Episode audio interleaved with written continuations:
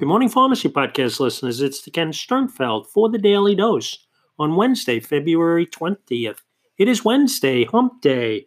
Hope your week is moving forward and you're having a wonderful day. I want to talk to you about a hump day that I have been struggling with for a while that I think we found a solution for. Uh, back in the summer of last year, Jason Cavallino and I, Jason's the president of RxVIP and someone who's been instrumental in growing the initiative of concierge pharmacy and the virtual pharmacy model with me, we decided that we were going to align with Todd Eury and the Pharmacy Podcast Network. We decided that that was going to be the place to hang our hat. That was going to be the place that we would align the vision of changing pharmacy for the better. Todd has been around about 10 years. We've been following him recently during that time until last year when I started to do podcasting. And we took a drive down to Pennsylvania to meet with him face to face. Crystal Cruz, Jason, and I drove down. And over dinner, we realized that the alignment, the synergies was so strong. And the professional and personal uh, vision that we all had about enhancing the role of the pharmacist in the healthcare continuum was something that we needed to find a way to work together. So, as Todd was moving forward and growing his business model, and I was just doing my podcasting, the opportunity came up for Todd to align with Helium Radio and move the platform over to a kind of a, a consumer version as well, in addition to the business to business educational content that he has been providing so wonderfully to the pharmacy profession. So it allowed for us to kind of look at the synergies of how a concierge pharmacist could be talking not only to pharmacists and peers and students of pharmacy, but also to the consumer, to the patients, excuse me, the patients who need our help the most. So the opportunity for us to align with the podcast network on the Helium platform was too good to pass up. So at that point, we were acquired by Todd. Uh, it wasn't about making money, it was about making a synergy of really good initiatives together. So, when you form a, co- a, company that is kind of different approaches, there's always the opportunity to kind of align. I'm sure Larry Merlo and Aetna are going through similar issues. So, Todd and I are going through those issues to align for the best way that we could be together. and clearly, we both come to at things from a slightly different perspective, but with the same vision. So I'm proud and thrilled and happy to report that we are now in a position where the perfect alignment is perfect. Okay, we always will have our own vision of how we do things. That's just human nature. That's the DNA that we both have.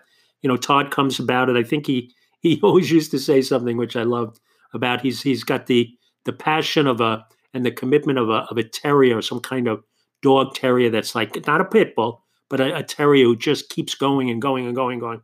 And I said, well, you know, I'm not a dog person. I'm kind of a cat person. I have kind of the personality of a tabby cat. You know, I, I eat, I poop, I, I rest all day, and I like to get my belly rubbed and my head scratched. So again, sometimes the cats and dogs have to find a way to work together. We have.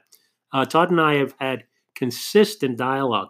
We used to call them our, our Saturday morning fireside chats, which turned into strategic business conversations, which turned into visionary, excuse me, visionary ideas of how the Pharmacy Podcast Network and RxVIP are perfectly aligned, and we are.